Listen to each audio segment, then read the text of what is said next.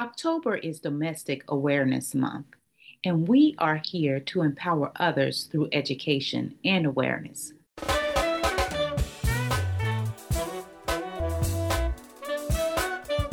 Welcome to the Empowerment Zone with Ramona Houston, where we zone in on Black and Brown relations and our journey to empowering our communities. Today I am talking to two dynamic women, Krysta McGowan, founder and CEO of Critique Consulting, and Celene Alexandria, a health communication specialist.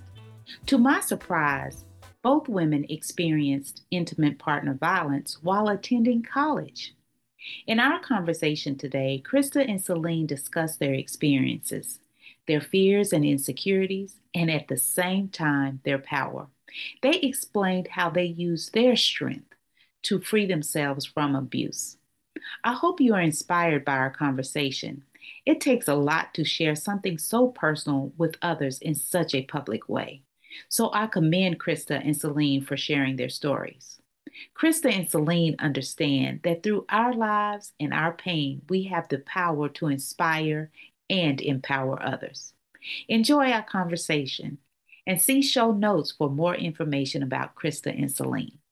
Also, make sure you give us a rating on Apple Podcast. Your support will ensure that we continue our journey in empowerment and impact. Thank you. The Empowerment Zone is all about empowerment and impact. And personal empowerment is a part of that. The only way we are able as individuals to live up to, to our fullest potential and make our unique impact in the world is to be empowered. And so we want you, all of our audience, individually and collectively, to make your unique impact in the world.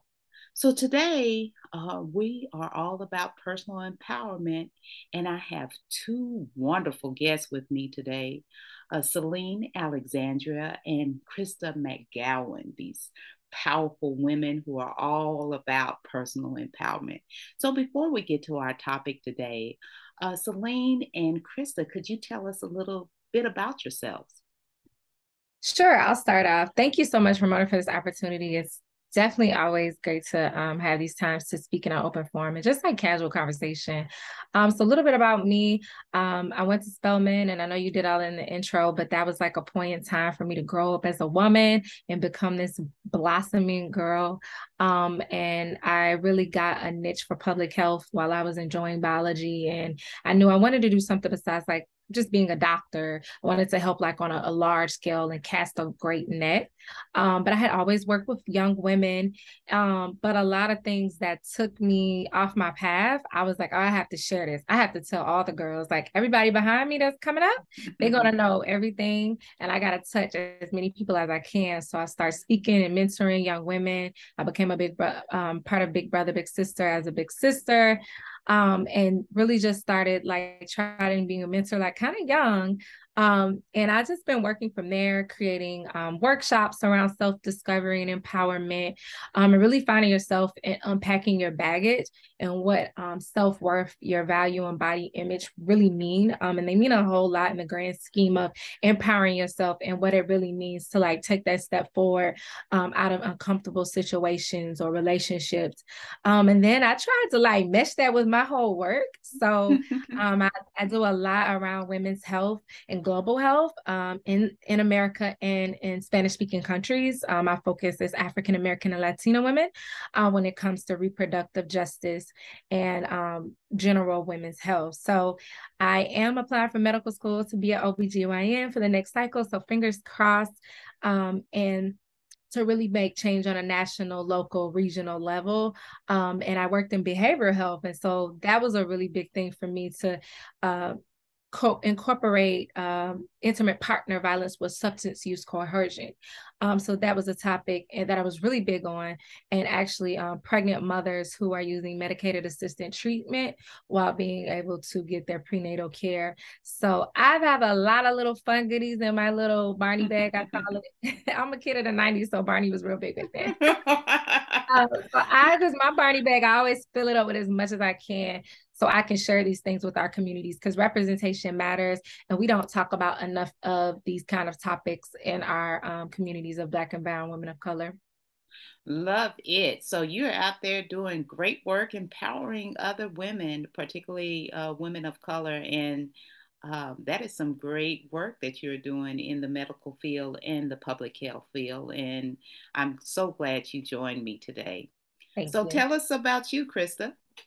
Well, thank you so much, Ramona, for having me. Um, this is definitely an honor to just talk and share, um, just like what Celene said. So, thank you again for this opportunity. Um, my name is Krysta McGowan, originally from the Bay Area, from San Jose, California traveled across the country to go to school at Clark Atlanta University, and Woo-hoo! that changed my life. yes, shout out to the Panthers. Um, so I actually got my Bachelor of Arts in Fashion and my MBA in Supply Chain Management from CAU. And from there, I started my image consulting firm. So I did work in corporate America for about 10 years, almost 10 years. And I just saw basically the um, steep learning curve specifically for Black and Brown individuals when it comes to being professional and really how to carry themselves in a professional manner and to be confident. So that is one reason why I started my image consulting firm.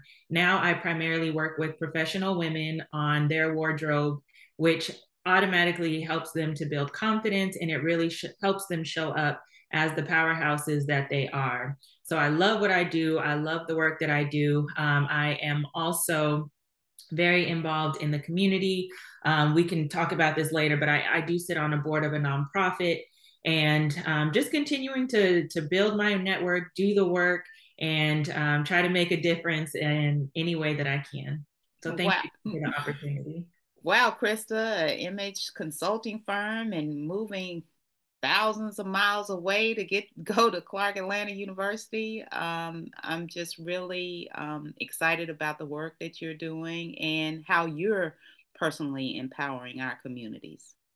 So, as you both know, October is Domestic Violence Awareness Month, and I have you as guests on today. So, I want to know why you are so uh, passionate about this issue. Yeah, so Domestic Violence Awareness Month. This, um, so I did grow up in an environment, in an abusive environment. Um, my dad was abusive. And so growing up, I would always say that I would never be in this type of situation. Both of my sisters, unfortunately, are survivors as well. Um, but I always told myself again, like, I'm educated, I have um, I'm in a different environment. I have access to different types of men, and I'm, you know, I would never consider myself to be in the situation. And then July 1st, 2017 came, and that's when I became a survivor of domestic violence. Um, I most recently came out about my story this year. It was actually five years later.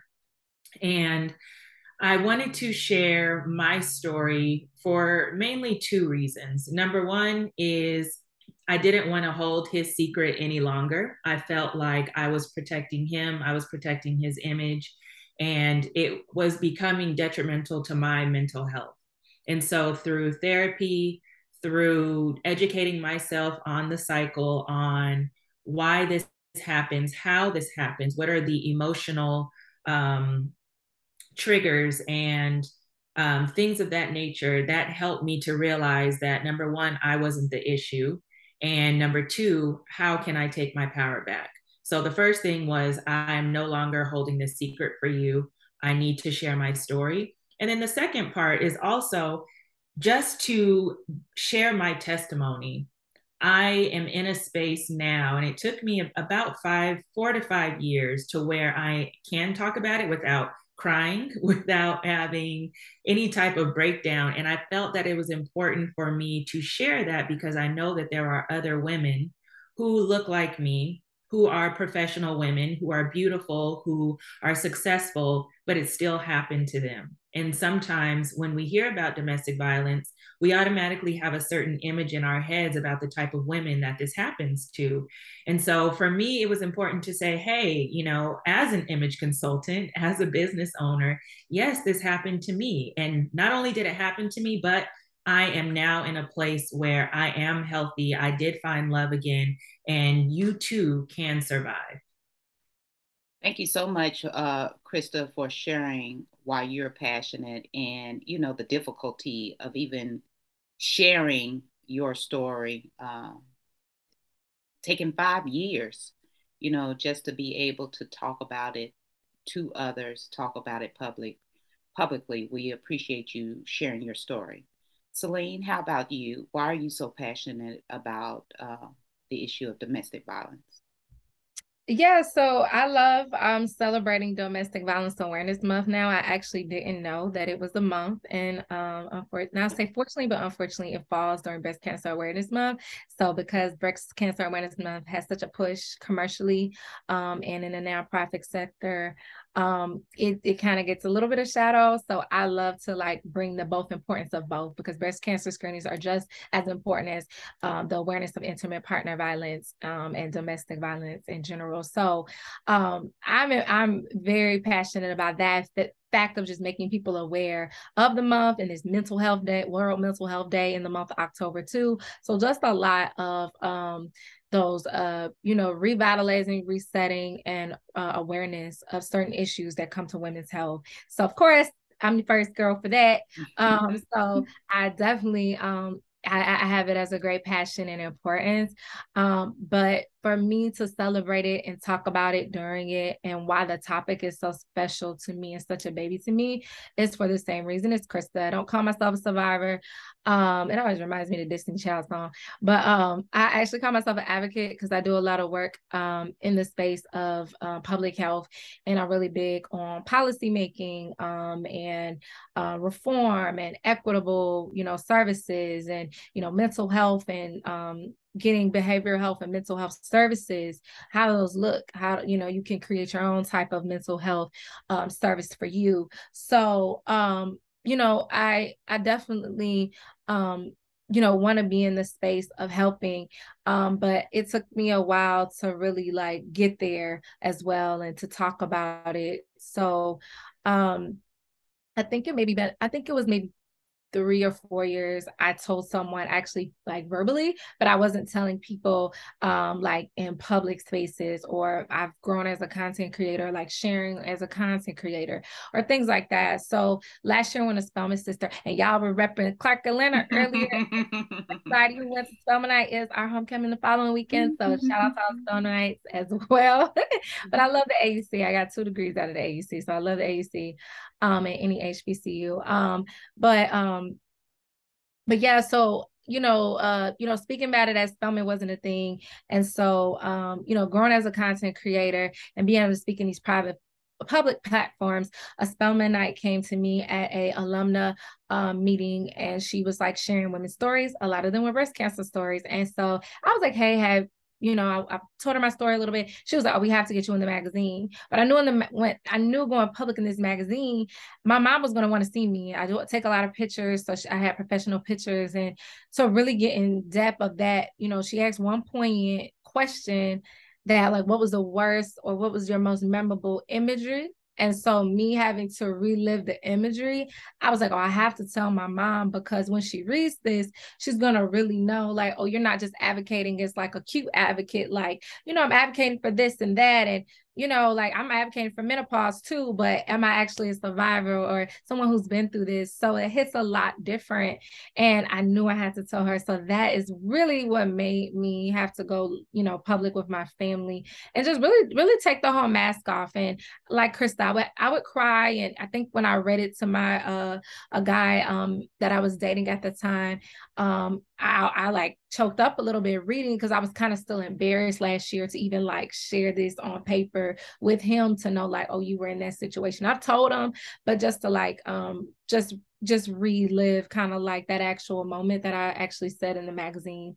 Um, it was called Hot Hot Pink, um, Hot Pink Mustard Seed. Is the name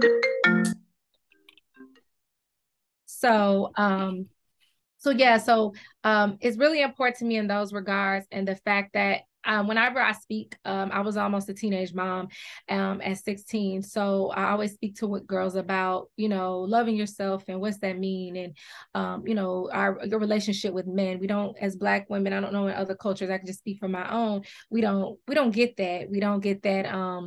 We don't get that training or that coaching on how to have a, a healthy relationship with a young man. It's always get away from that boy, get away from that boy, don't talk to them. But then when you do, it's like, what do I do? And then you're getting all this thrown at you. or you're cute, you're this. Let me take, you know, you don't have, we don't, I know in my household, in my culture, we didn't get that. So, you know, talking to women, okay, how did you feel? How, what did he say? So I became sex education certified. Um, and then I've just kind of really put my whole career towards like I don't ever want another girl to have to go through. I know I can't save everybody, but I'm gonna be Captain CC saving all the girls who want to be saved and want to get, um, you know, that you know empowered again and and own your power again, like Krysta talked about. So, I, you know, I I really am very important about the self image and self value and worth because that's where I was lacking at for those things to happen to me. Um, and you know, and for the the and I actually have been in two abusive relationships. Um, and for both relationships, I knew they had flaws, but I knew that I needed to change some things within me too. So how can we put the responsibility on self? So in a lot of my workshops, we kind of break that down. And you know, a lot of people I get a lot of flack for like, well, why can't you just leave? Why isn't that easy? So I'm very a stickler for, you know, advocating for those kind of things and making sure it's important that that's kind of disrespectful to ask those kind of questions because it's not that easy. Thank you so much uh, for sharing your passion and that, and to know that you are actually out there educating uh, young women on the issue so that they can uh, be empowered and know how to have a healthy relationship.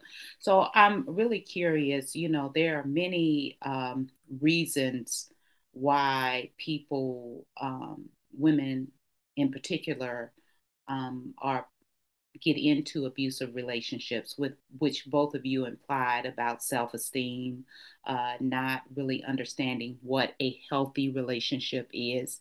Um, krysta could you talk a little bit about um, you know your own personal story in terms of relationships and what you learned and what you would teach others to know hey these are the things you need to develop personally and intentionally to ensure that you are a part of a healthy and affirming relationship. Yeah thank you so much for that question.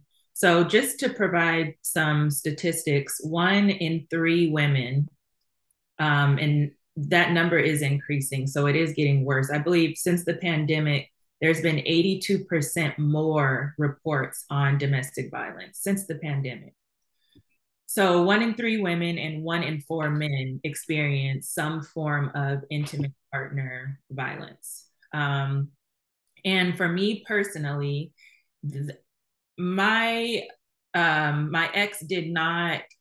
So there's two parts of it. One, I ignored the red flags. I thought that he had an anger issue. Well, I saw that he had an anger issue, but I never thought that it would be towards me um, because he treated me differently. I've seen the way that he acted towards his friends um, or other people that would get him upset, but I just never thought that it would happen to me. Um, so, number one, I did not know the red flags. And then the second part was the emotional part of it. It didn't happen until one year into our relationship. So he didn't actually put his hands on me until literally the the weekend because it was we were celebrating our birthday together and it was that weekend that it happened almost to the day. And so for me my first thought was I want to help him. It wasn't oh I need to leave, I need to get my I wasn't worried about my self-worth and what could happen to me. I wanted to say, well let me help this black man. Let me see what I can do to get him in a better place. I tried to get him in therapy and I tried to provide all the resources that I needed for myself. And so I think just with not really putting myself first, that was the first issue. And that's something that I educate different teens and other women is that you have to put yourself first. And that's not selfish, it's necessary. And don't feel guilty about it. I think as women, we can be very nurturing and just automatically put ourselves to the side. But in these types of cases, when you see the anger, when you see the jealousy, it starts off with them um, being angry, being jealous, and then you, all of a sudden you start being isolated. They start saying, Oh, who are you talking to on the phone? Or who is that in the background? Or why are you spending so much time with this group? And then I slowly found myself by myself and I really felt like I couldn't really talk to others. So the self-esteem part, putting yourself first unapologetically, and then also giving yourself the permission to share with others. Don't worry about being embarrassed. There are people in your lives that love you, that care about you. And I always say that is the first thing that I should have done is shared more with my friends in the beginning. And like I mentioned, it was my birthday weekend. So I did have friends that were in town. Um, so I was forced to tell them when it happened because they clearly saw it. Um, they didn't see it happen, but they saw the aftermath. Um, but I just wish that I would have trusted my circle enough to share what I was going through. And so I, I think those would be probably the top three things is number one, putting yourself first unapologetically identifying the red flags and taking action. Don't wait for them to prove that they are capable of more. I said, oh, okay, he's just yelling. Okay, well, he didn't touch me this time. And he would always say the same thing Hey, I didn't put my hands on you. I'll never hit you. I didn't put my hands on you until he did. So believe them when they show you the first time. And then also entrusting a small circle, even if it's one or two individuals, entrusting them in sharing what's going on in your life. I'm naturally a very private person and I'm trying to come out of that because it was detrimental. Um, so just finding that that tribe and that small circle of people that you do trust. Thank you so much, Krysta, for those three uh, recommendations and advice for people who uh, to prevent them from um, having abusive relationships and those that are in it, how to how to move away from it. Um, so many times, you know, like you stated, women, we're always taking care of others. The most important thing you can do is take care of yourself. They even say that on the plane.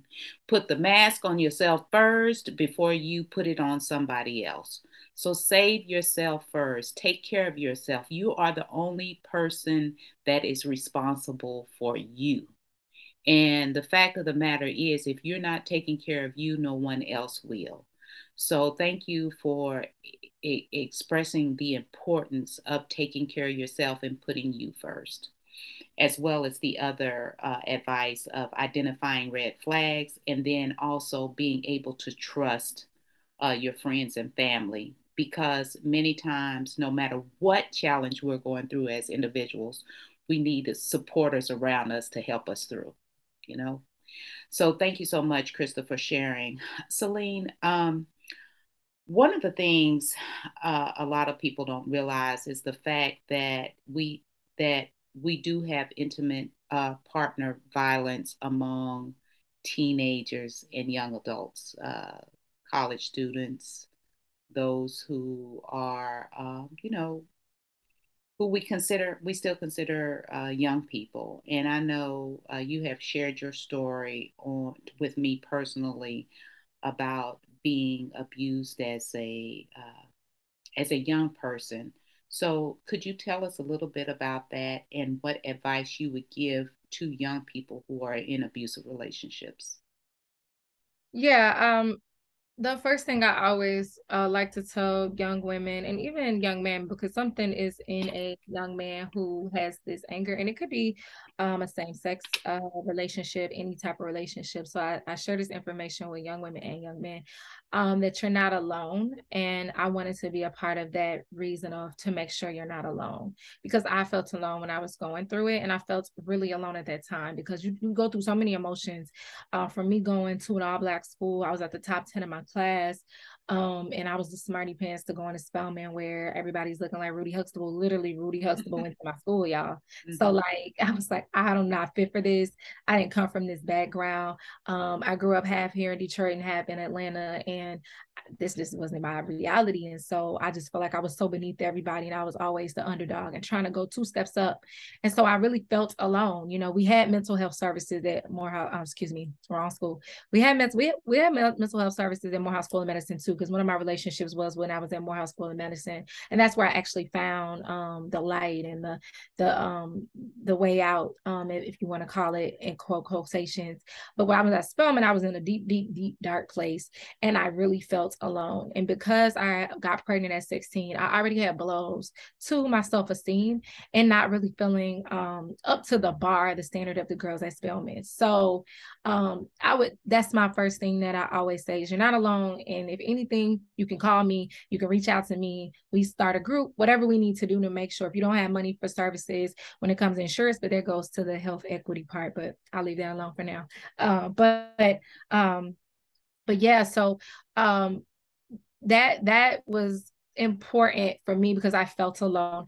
I felt as if I couldn't tell anybody. Um, I got into the situation actually with someone who wasn't even in school. They would come around the AUC and kind of like lorder and kind of like I feel like prey on us. But he was a couple of years older um, than me, and I felt like both situations they caught me in deep dark places where I really didn't know myself. I didn't know my purpose. I didn't like the way I looked. I didn't like the way I felt. Um, I had been ostracized from a lot of my friends. I was I had I was difficult making friends. Girls had credit cards and BMWs. I had a Honda and no credit card, no credit to my name, and and you know so it was just i just didn't feel my place and my footing in Spelman actually until after i graduated. So um you know the, those first steps you know i was already in a vulnerable situation and then for someone to come in and act you know this wolf in sheep's clothing. And i always said one day when i write a, a article on this, I always say like um, I was sleeping in the bed with the devil. And how do you know like when you really sleeping in the, the bed with the devil? And um, I had gotten that deep in it, like literally I was sleeping with the devil. Um, so you know I had I felt like I had become of that, like this evil spirit, and I was a bad person, and I deserved this because of certain mistakes I had made in my past. And you know, so for for young women, I would definitely say that those were that that that is where the the young woman in me uh, really fell short and why I wanted to make sure that someone else didn't feel that and that um, I could, you know, take that power back. Um, but I would definitely, um, that would be the main thing I think is um, you're not alone. And um, like Krysta said about, you know, speaking to your friends, I wish I would have told my friends. I didn't tell anyone. I didn't tell anyone until literally what I'm th- I just turned 30 and I didn't tell anyone about this until what 27. So I graduated from college at 20, 20, 20, and I turned 21. And then when I went to grad school and graduated, I was 23. So I hadn't told anyone, you know, up until my late 20s. Wow. Um, I'm glad you shared that personal story about being at Spelman and feeling like you were a misfit. You know, um, growing up in Detroit, you stated, and then going to school with a Rudy Huxtable. For all of you don't know, that's the youngest daughter on the Cosby Show, and then being around all of these um, upper class, what we would consider in the Black community upper class women uh, as colleagues, really could make you feel like a, a misfit and could lower your self-esteem as as it did and so self-esteem is a big issue and we really have to raise the self esteem of young women. And young women, you have to uh, really nurture your self esteem. Like Krysta said, self first. Uh, that is the biggest issue because if you know what you're deserving of, you won't just expect, I mean, um, uh, you won't just allow anything in your life, right? Either you have standards or you don't. And sometimes when you have low self esteem, your standards lower. And uh, we want to make sure that um, women understand, and like you said, men too, because men are in abusive relationships as well, uh, is that, you know, there's no need to compare yourself to others. All of us do it. All of us do it no matter where we are in in our lives but you know work to really accept yourself for who you are and the light that you are. So, in our final uh, few minutes, um, Krysta, can you share with us um, any final thoughts you would have and what you would leave for uh, young men and young women um, in this uh, as we educate people in terms of uh, Domestic Awareness Month? Yeah, um, like Celene mentioned earlier, um, domestic violence awareness, it does get overpowered a lot by um, breast cancer awareness in the month of October. So, what I would say is, and my final thoughts are just to keep the conversation going. Um, as I stated earlier, this statistic has increased by 82% since the start of the pandemic. So, it's not getting any better. And it's important for us to continue having this conversation because it's not going away. So, whether that's with our friends, whether that's in public spaces, on our social media, we cannot continue to keep it quiet, especially in the Black community, because Black women are the most likely to die in an intimate partner violent situation. And we're the least likely to go to the police. And um, that might be a good opportunity for another show, but the police did nothing when I reported what happened to me. So we have to just continue to empowering empower one another, continue to share our stories so that other women and men will know that they're not alone. But ultimately, we need to keep educating each other and ourselves so that we can put an end to domestic violence. So I would like to just share the hotline if that's okay. Yes, please to um, so there are two ways to um, get help and resources the first thing is to text start so text s-t-a-r-t to 88788 or you can call 1-800-799-safe that's 1-800-799-7233 Thank you so much, Krysta. Mm-hmm. Celene, uh, any final thoughts?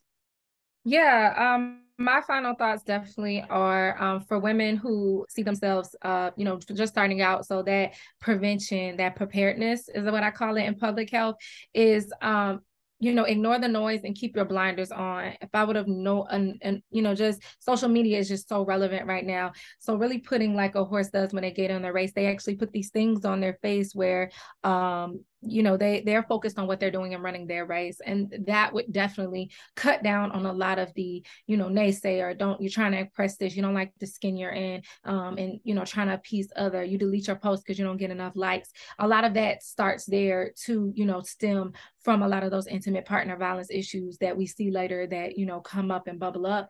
But for women that are right in the middle of it um krysta i i, I wholeheartedly respect um, you know, the numbers and the hotlines, but that didn't relate to me. Um, I didn't feel comfortable enough calling and picking up the phone and talking to a stranger. And so when I say and tell people like you're not alone. Like um you know that that trusted person at school that trusted friend um i didn't feel comfortable calling the police either. So krysta has done way more than me okay? I was not trying to get formal at all in this situation.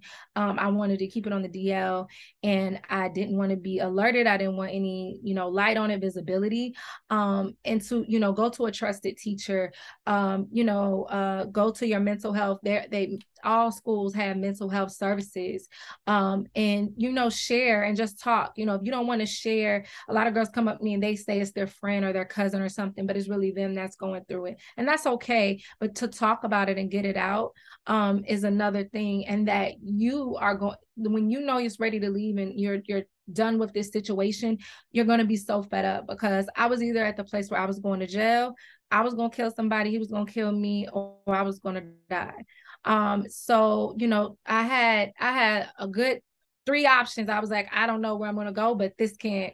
Um, in my darkest moment, you know, just sitting in a closet, like hiding from this individual, is where I was like, I really have to get out of this, and then getting pregnant by that person.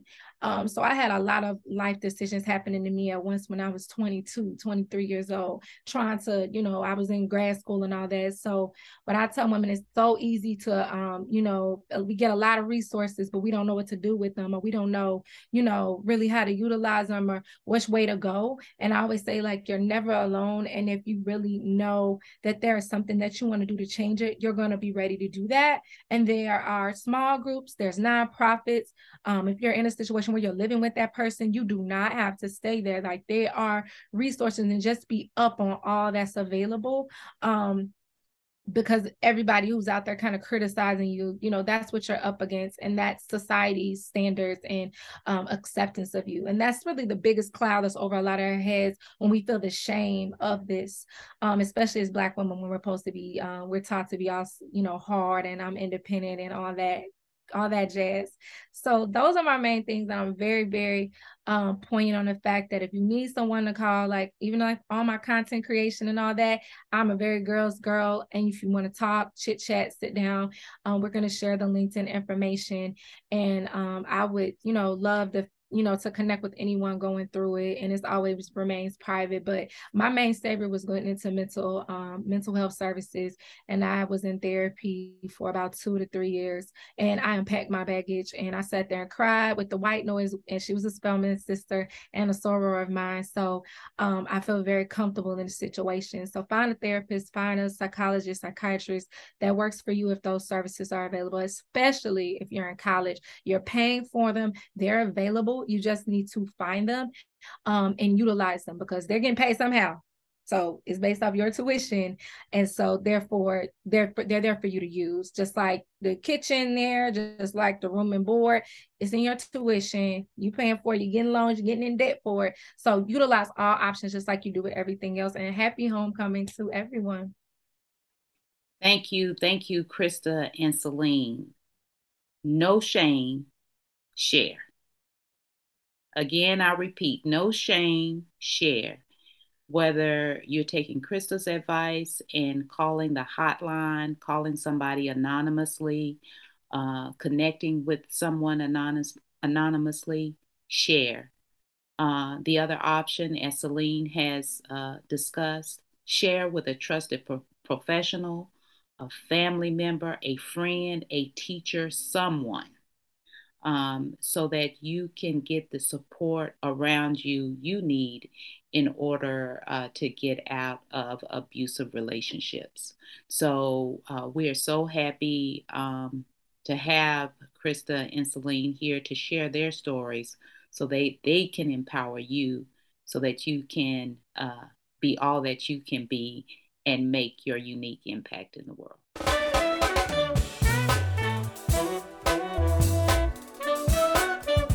So now uh, we have reached our college strategies portion of our interview, and we have two uh, graduates from historically Black colleges and universities, also uh, a part of the universities of the Atlanta University Center, which actually has six historically Black colleges and universities all in one community. So, um, Krysta, and Celene. Uh, Krysta, you can go first. Could you please tell us what college or colleges did you attend? What were your major majors and degree or degrees? And what strategy would you give students to ensure that they're successful in college? Yes, thank you. So I attended Clark Atlanta University. I have my Bachelor of Arts in Fashion Merchandising with a minor in business. And then a mentor of mine talked to me about going to grad school. So I also earned my master's of business administration with a concentration in supply chain management. Um, so my college strategy is to network, network, network. Get involved in as many things, as many organizations, as many clubs as you can, because this is the most critical time in your life to build that solid network and foundation. I had found my closest friends in college. my best mentors in college. And it really just came from me trying a bunch of things. I played volleyball for CAU. I was SGA graduate vice president. I was in the California Club. I was just involved volunteering. I was a TA for Dr. Dennis Kimbrough. So I was able to really meet so many amazing people. And even as an alum, going to events and continuing to reach back and see how I can volunteer, how can I get involved. And that's how I met Ramona in the restroom of event um, during Convocation Week, I believe, during um, President French's um, investiture. And that, and alone, that relationship has blossomed with me being able to be a guest here on her podcast today. So definitely build your network um, and just spread your wings, try everything, and don't take time for granted because college days swiftly pass. Thank you so much, Krysta. Make sure you network and build those relationships with your colleagues as well as um, your professors. Thank you, Krysta. Celene. Yes. Um, so I um, went to Spelman College for undergrad. Um, I graduated with a bachelor's of science and biology um, with a concentration heavily on pre med um, with all those, you know, prerequisites. And then I went to Morehouse School of Medicine um, in the AUC as well for my master's of public health. Um, and I had an emphasis on women's health and global health. Um, my strategies i have another degree but it's not from uh, um, hbc i don't know if we're um, yeah yeah. Tell us. Um, my second master's is from rush university um, medical center in chicago illinois and it's a master's in science um, biotechnology. Um, so my strategies I was not involved, but I would love to say that would be a great strategy and to be very strategic about how to be involved. Not just that it looks good on your resume, but that colleges to build you as an adult um, and to really open your mind. So, any new experience, anything you haven't experienced, anything that you would like to try. I tried archery in school. I did badminton. I did all kind of stuff. So, I would say um, be involved, but be strategic and open up your mind to you know experiencing life as an adult. Adulting is hard, and I would say my stri- second strategy is um, unpack the adulting. Practice adulting while you're in college. um, I would I would say that you don't get practice when you graduate from college or grad school. It is like all the time, 100% job, 24 7. So practice adulting. And three, um, and kind of piggybacks off of um, some advice I gave earlier in the uh, podcast, but it would be to again ignore the noise and put your blinders on. Um, that's one thing I live by. Um, just block a lot of out, just block it. If it, if it, I tell all my mentees at Spelman, if it's not about your degree, if it's not about making money, if it's not about your success, your betterment, your empowerment, you feeling good. If you don't feel good when you do it, don't do it again. You can you can bump your head once, um, but keep your blinders on on the prize, and your prize is graduating and making it to the next step, and and having and making sure you're able to plan for it, um, and execute appropriately. You can't do that when you, you when you're paying attention to too much noise. Thank you, Celene. I have one follow up question with that. What do you mean by practice adulting? Practice adulting is uh, learning how to cook, learning how to clean, learning how to uh, pay your bills on time, um, learning how to budget, be fin- fiscally and financially responsible, being on a uh, you know a financial diet, learning how to travel, um, you know, learning, you know, the best hygiene techniques. I know we learned hygiene back when we were five, but it is some stuff now. I never knew about getting facials. I never about using cuticle oil, uh, you know, getting wax treatments, uh, you know, going natural. There's certain stuff that your mom was doing for you that that she, you know, that you know, it's like a pimple, a bump. It's like, how do you do these things? Like, how does that look? Even your oral hygiene, like you might have been brushing your teeth, but how do you floss correctly? Do you put your whiteners on? Like that soft girl, the soft girl life, that's something you got to practice. If that's a mm-hmm. that, that, a lot of girls are looking for now, girl, to being that it girl. Like it's a whole way of it. So it's a way to it's an art, a technique to it. I love it, uh, and and that's what I was assuming. But I wanted to make sure uh, our audience had the the correct uh, connotation of what you meant by practicing adulting. You know, financial literacy is extremely important, and some of the times we get out there and we don't know how to budget, we don't know how to manage our money, we don't understand the importance of self esteem and self care. You know, health being included in that you know so um, i love uh, that advice. So celene states be strategic and open-minded uh, practice adulting and most of all keep your eye on the prize as you attend school. Thank you so much krysta mcgowan and celene alexandria for joining uh, me today. It's great to have you as guests. Thank you again. Thank you ladies A special thank you to the incredible team of the Empowerment Zone Terry Gully, theme song, NADWorks, digital support, and of course, our featured guest.